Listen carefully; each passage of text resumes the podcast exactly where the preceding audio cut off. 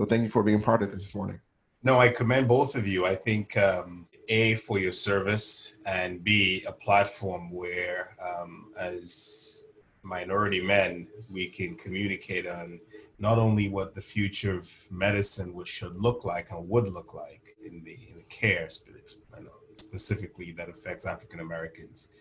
We have clearly seen that healthcare systems that are not operating on an even playing field can be can lead to devastating consequences and you can see what's been going on with the, with the pandemic and how disproportionately minority groups have been affected our groups, our people have been affected. So I think this is a wonderful platform that you guys have, and I, I have to really commend you on, uh, on inviting me to the show. Yeah, thank, thank you. you. And it's, it's, one of those things about technology, which Marcus is a little bit more versed in than I am, but he knows a lot more about social media and YouTube and all this kind of stuff. Our take on it is me being the Gen X, being the old guy, and Marcus being a millennial. We kind of want to share those different perspectives on healthcare because there are things that people just don't know. We had a discussion last week about insurance. What determines what portion of the insurance company will cover versus what we have to our responsibility. So these are, you know, we're trying to have really good good topics. And I know Marcus mentioned that today um, the topic is on technology. And how have you seen technology in healthcare I'm cross-trained in neurosurgery and orthopedics, and I do my area of focus is spinal diseases, scoliosis, adult and pediatrics, spinal tumors, disorders that affect elderly patients, and then you know and brain tumors. And if you think about 1995, and you think about where you were in 1995, how you communicated in 1995, and how you received and played music in 1995 Mm-hmm. And fast forward to two that you, but that you know at that time, you know, cell phones weren't very prevalent. Mm-hmm. We probably had a, a, a Walkman, right? It was cassette based. Yeah. that's what I had. yeah. Um, and you you know you had all these mixtapes, right? And then you fast forward to 2002, and cell phones are becoming more prevalent we have CD players, but cell phones are prevalent, but it, it, wasn't really integrated into your life, right? It was, you still kept a separate calendar, you still kept your physical maps that you used to drive back and forth to places that you weren't very familiar with. So you had these technologies that were existing, but they, they weren't quite integrated into your lives the way things are today. Now, you think about 2020, and I don't know about you, but I rely on my cell phone for everything mm-hmm. for my music, for my calendar, for everything. Mm-hmm. I want you to think about technology 20 and 30 years from now as being just like the journey that I described to you with how you receive music and how you communicate. And there are multiple facets of this, there are multiple subdomains that are currently being developed, some of which are in clinical practice today, but others that would be in clinical practice 20, 30 years from now. Stuff that you only think about in sci fi movies. And I want you to think about telehealth and sensors. If you get sick today, you know you're sick because you feel odd. You have a fever, you, your body hurts, something happens. I want you to think about a future where you have sensors that are be floating in your blood, bloodstream sensors that can pick up uh, biomarkers for disease even before it be- becomes symptomatic.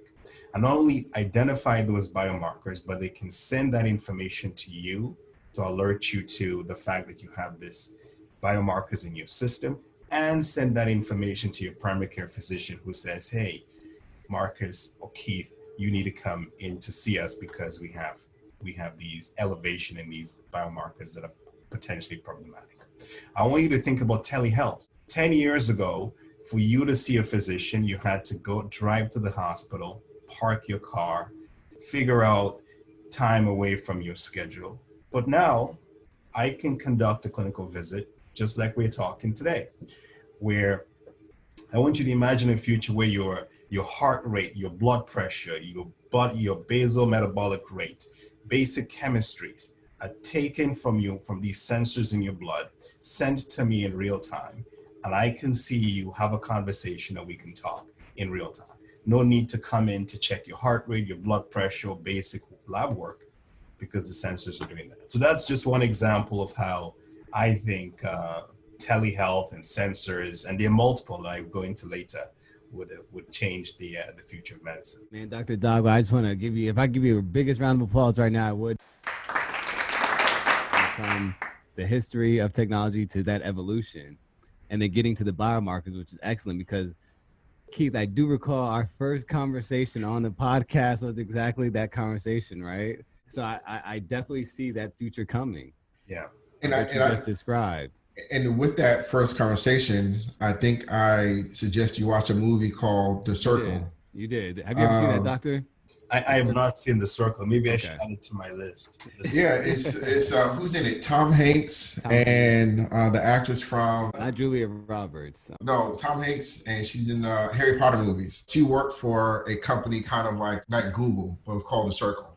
She worked in this big complex and they tracked everything that she was doing. She had to take some kind of liquid, and from that liquid, the doctor can tell what was wrong with her. She had some kind of technology and some wearables to where it was tracking her on an ongoing basis. So Marcus is kind of being being bashful a little bit because he did his graduate studies at NYU and he did a research paper on millennials and technology and it kind of got my interest. I guess he called me the, the old dog, and so I don't know too many new tricks. But by reading his research paper, I was like, you know, this can be the future of, of medicine because millennials are doing everything with their phones. And so, so yeah. And also, also with that movie, The Circle, they, they had the biometrics inside them. They were monitoring their health, but they also brought a social media aspect to it.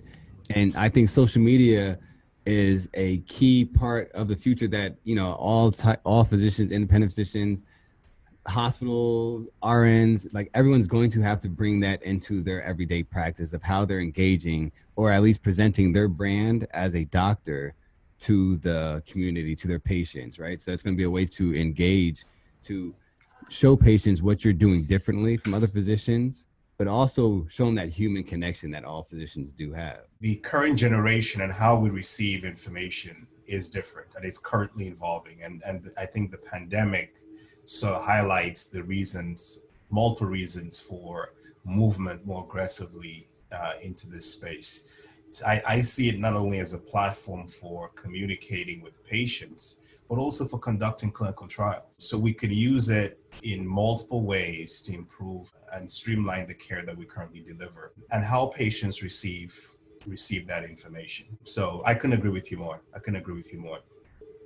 As a, a spine surgeon, how are you able to assess your patients on telehealth? Is that something that you would need a patient to be there physically? 90% of what of of what I get from a patient is from clinical conversations, from a conversation.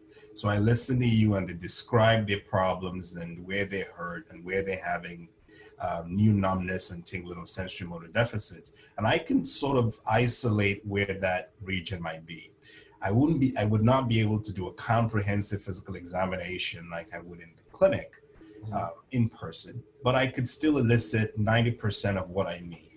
I can understand which imaging studies they might need with additional um, blood work they might need. So I can still conduct about 90% of my evaluation remotely. Now, I think it's a, it's a, you know, I, I think we shouldn't create a false conflict between the, this need for virtual technologies that improve ability to communicate with patients and that physical contact. Medicine is still an art. It still requires that empathy and that touch is still important. When I see patients and I touch them and I hold their hands and I tell them what, what's wrong with them or what's not wrong with them, is no technology that can that can do that. So I think while technology is important, and I think it would continue to be an important part of how we deliver care, I think that empathy that one gets from being in you know face-to-face communication or feeling another human being's touch i think that's still necessary. So we, we have to find a way to get to this new normal where we don't sacrifice one for the other.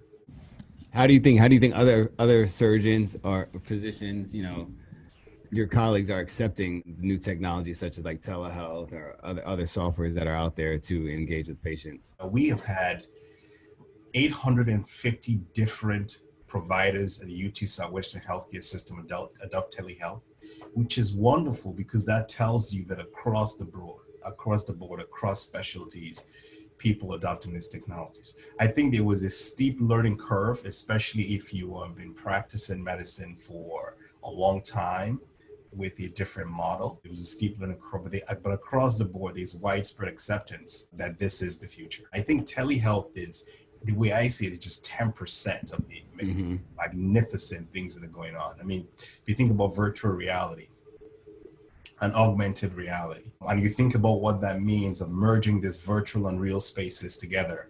And for people who are not, you know, technologically savvy, what virtual reality means for me as a surgeon is I can perform the operation without ever making an incision. I can get a CT scan of a patient who has pathology, and I can go through layer by layer of my approach to the pathology without ever making an incision. So that when that patient sees me, when I get them to the operating room, I understand all the challenges that I might have, all the unique things about that patient's anatomy to deliver the best technically excellent surgery that money can buy.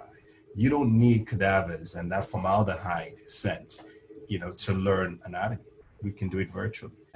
You know, I never thought about virtual reality as far as that with the cadavers, as far as how, how the operation goes for training. Yeah. I do know as far as veterans who have been injured in line of duty, missing legs, amputees, that that 3D virtual reality gives them that feeling of like, hey, I can use this, and it helps them stimulate their mind where they can recover and another way and, and other ways, right? Like maybe walking, stimulating their minds uh, as far as music and stuff like that. So the virtual, I remember when I was at my undergrad for Rutgers, I had to take this class called Second Life, and it's like a a 3D virtual world where people would having they're having actual jobs professions and they I think it was the Mayo Clinic who had conducted online training within that virtual setting for healthcare providers. It wasn't as in depth as the 3D, but it was just I guess a virtual setting. So that was back in 2012.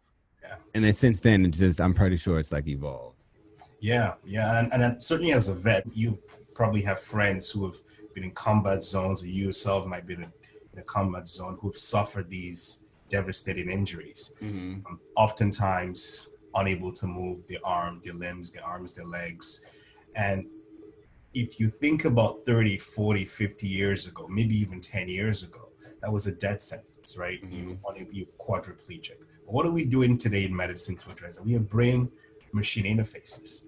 We brain machine interfaces to say that if you have a spinal cord injury, that historically would have rendered you unable to engage in some of the activities that you need for daily living. Now we can use these interfaces to control an exoskeleton that allows you to, to write, to drink, to even potentially drive in future, to walk, to move around. Mm-hmm. So, and I feel like a lot of people aren't accepting about the technology because we got old people like Keith who, who don't really understand how to utilize this technology. So then a lot of people are a little hesitant you know so you need so you may need that family member that millennial family member to educate them right sorry sorry keith no because you get the error message you call somebody and your voicemail it goes straight to voicemail. Yeah. I think the other day she finally she like what's this? When the, when the line is busy you get that er, er, er sound. Yeah. She never heard that. So as a 14 year old like yeah they're learning different things. And again me just being the, the old guy, I just use my cell phone just to text and dial numbers. You know? sometimes it blows my mind just thinking about FaceTime. I'm like, if my grandmother was still alive today and seeing FaceTime, I don't think she'd be very accepting of that. It's just like she used to dial from a rotary phone. Yeah. So I can only imagine what technology is going to be in the next five years, ten years from now for myself, right? Because I see it, I see it evolving. Yeah, yeah, yeah. I, and I think it's when you think about the the older adults, who might have had, admittedly, have to learn a new model.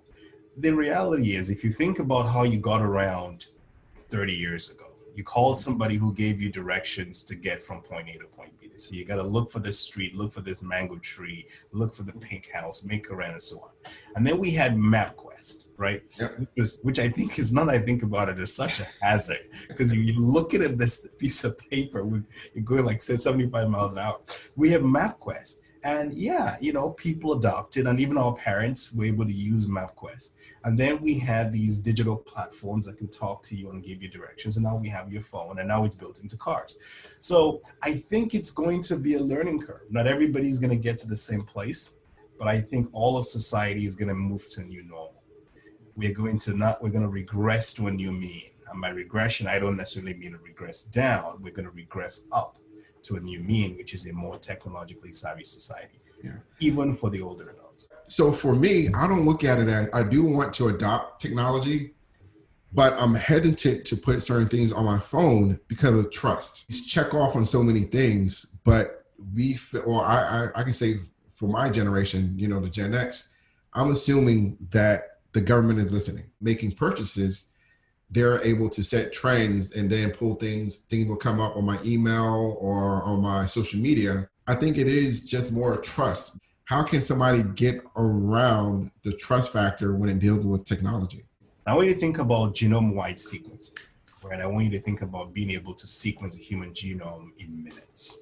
Now it takes a lot longer to do it so although it's available it's not widely used I want you to think about a society where you sequence your whole genome, your entire genome. We know what diseases you're predisposed to, and we can intervene much earlier on before you start developing symptoms or change some of the habits that might increase your odds or your, or your likelihood of having that disease. If you have that genome sequence, that genome data available, and the genome data says you're predisposed to get disease X, and that information becomes available to your employers. The information becomes available to insurance companies. And insurance companies say, well, if you're predisposed to get disease X, you're higher likely to get the disease X. Perhaps we ought to deny you coverage because the way we make money, our financial model is actually based on taking care of people who don't need much health care. That's that's how we make increase our profit margins. How do you protect against that? I think that's the that's the, the most important question that we need to address as society. How do we collect all of this information that perhaps can alter human disease patterns, can alter how we treat diseases, can alter how we diagnose diseases, but at the same time have these privacy, uh, respect these privacy issues that can have devastating consequences. And I don't think anyone has the answer. I don't think the uh, our congressmen our senators and our leading legal thinkers have an answer as to how to deploy this. What I would say now is we're changing, we're creating new laws as we go along to protect that data. And if you can think about what happens with your your with Facebook now, for instance, where you search a website that sells certain shoes, and all of a sudden all the advertisements you get are for shoes. How do you protect against that? We are now seeing Congress putting forward some laws to protect us citizens against that type of advertisement and that type of, uh, of that type of commercial prey.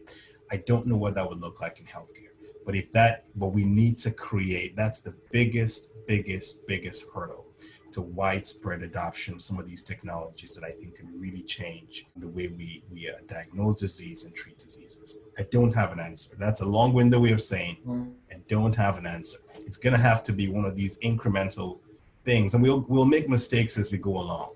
It's going to be one of these incremental steps that we take until we, we arrive at a place that everyone is happy with. Okay. To make you more comfortable, Keith. but what was the one? I thought there there was a platform you said that was uh, on the rise of coming that focused on the protection protection of uh, of, of of data. Yeah.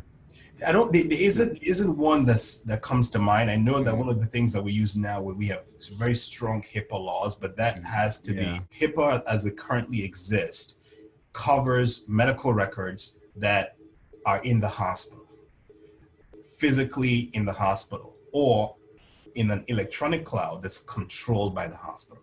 And we have very very strong laws that protect against your information. But what happens when you have sensors that collect information that transmit that data to your primary care physician or gives you that data that somebody else can have access to who is not your primary care physician? Does HIPAA cover those data, cover that data? I don't know that it does. And I think that's where we need to find new create new laws that can protect against your personal health information because that's although it's transmitted in a different way and collected in a different way, it's still personal health information. Yeah, and I seen your I seen this video. I was doing a little Google research on you, doctor. I seen the video about the length of stay, you know, reducing the patient length of stay. And I, I want to get back to your comment you made back and forth about, you know, getting to technology and empathy, right?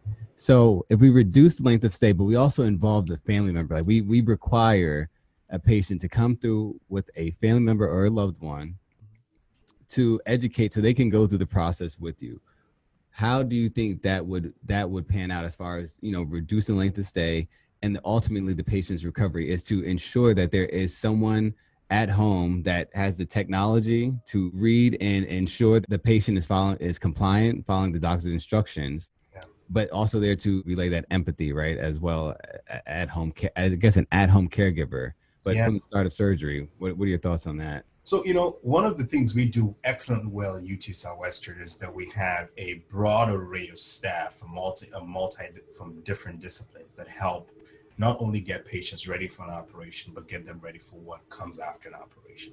We encourage family members to come by, to come with the patient. We educate both the patient and the family members because we realize that length of stay oftentimes is driven by the anxiety of going home. What if I have pain when I go? What if I have some of these other symptoms that uh, I wasn't aware are standards that typically come with this disease process and treatment of this disease process? So having a family member there, I think, is hugely important, especially for older adults. The the way you receive information, the way you recover from illness and surgery or intervention is different from the way your grandmother might be. But I want to point you to something that we're thinking about doing at UT Southwestern on the surgical side is the precision surgical surgery program. What does that look like? Why do different patients convalesce differently? Why do different patients, same surgery, same surgical team, same pathology, why do they have different lengths of hospital stay? I'll give you an example of a program that we're thinking of developing here at UT Southwestern that I think can help that. If your grandmother is 78 years old and she needs an intervention, she's, we are told, and I say she's a 78 year old female that has some of these comorbidities. But chronological age and biological age are very different. You have been in, in, with friends who say, oh, she or he looks 78 or are 78, but they look like 50. Mm-hmm. Or they're 50 years old, but they look like 80. So, why are we using chronological age to risk stratify patients for surgery? Why aren't we using biological age? what your cells, how your cells perform to determine how long you recover, you stay in the hospital, how long you convalesce after surgery, how you look after an operation, your likelihood of having a post-operative complication. So one of the things we're doing here at UT Southwestern are beginning to do is look at your cells. You know, look at the your biological age and say, look, you might be 50, but biologically you look like 40 we think you're going to recover better from surgery than somebody who's 50 but biologically looks like 80. And my hypothesis is in that case that we can decrease the length of hospital stay. Let me give you another example. If you have back pain or you have leg pain or you have any sort of injury that requires pain medications, everybody gets the same cocktail of medications. Doesn't make a whole lot of sense to me. We know that certain patients have genetic mutations that allow them to respond differently to different therapies.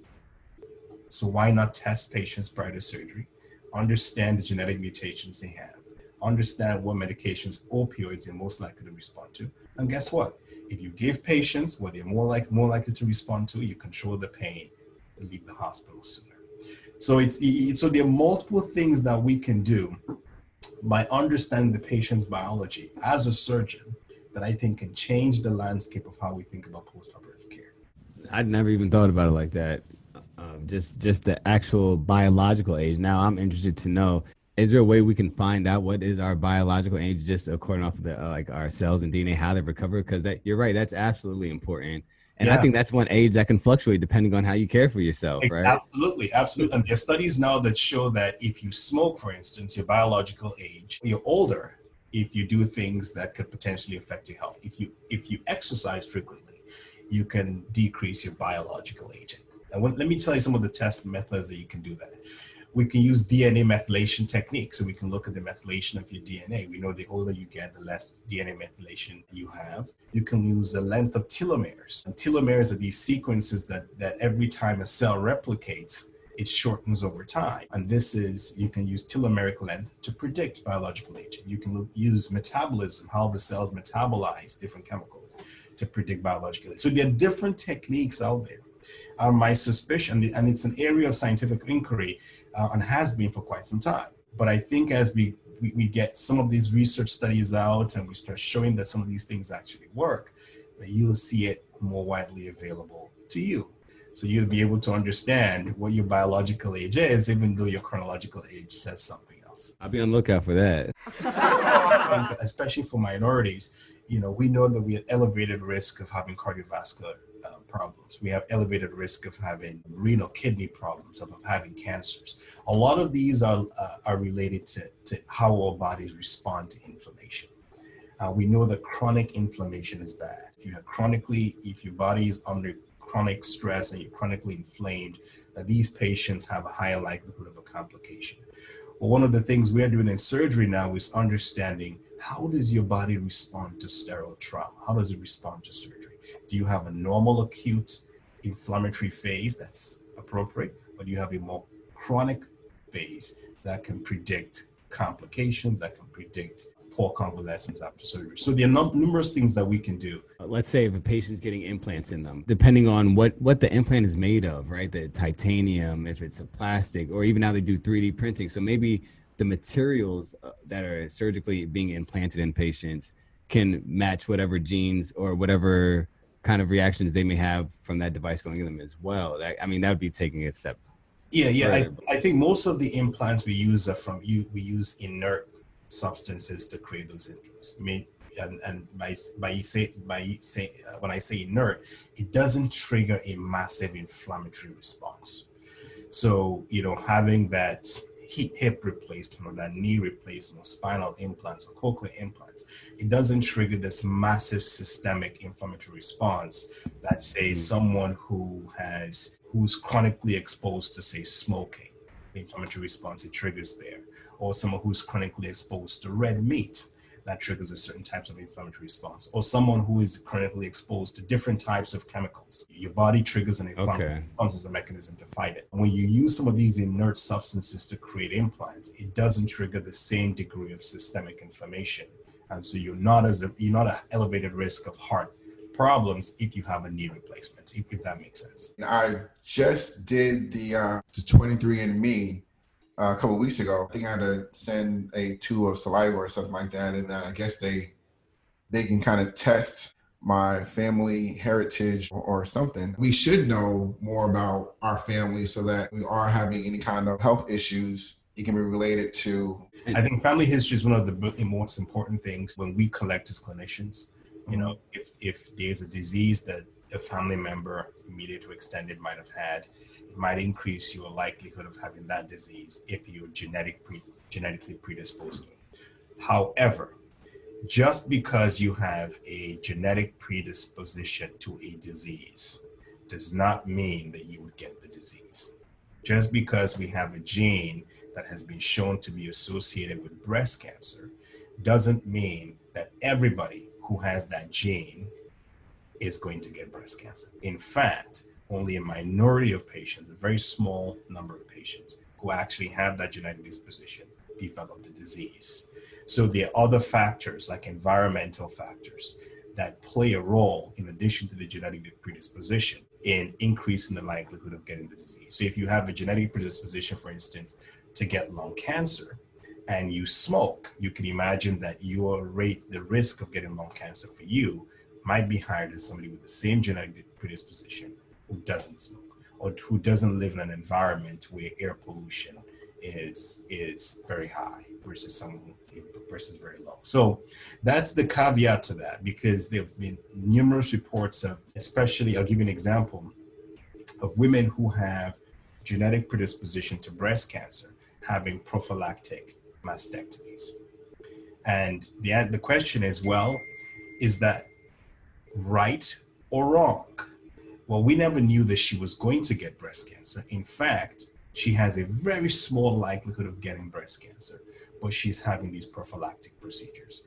And I, and I, and I think that's swinging the pendulum way too far. I think there's going to be a happy medium there.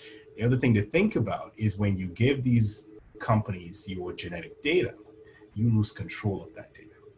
And what happens to that data with 23andMe, whether they sell it to other commercial partners, mm. how they utilize that data, that's that's you know people don't read between the fine prints. It's that uh, trust factor, Keith. See, so, so you, you, know you ought to be very you, you ought to be thoughtful about when you put that information out there. They collect this data en masse. What happens to that data?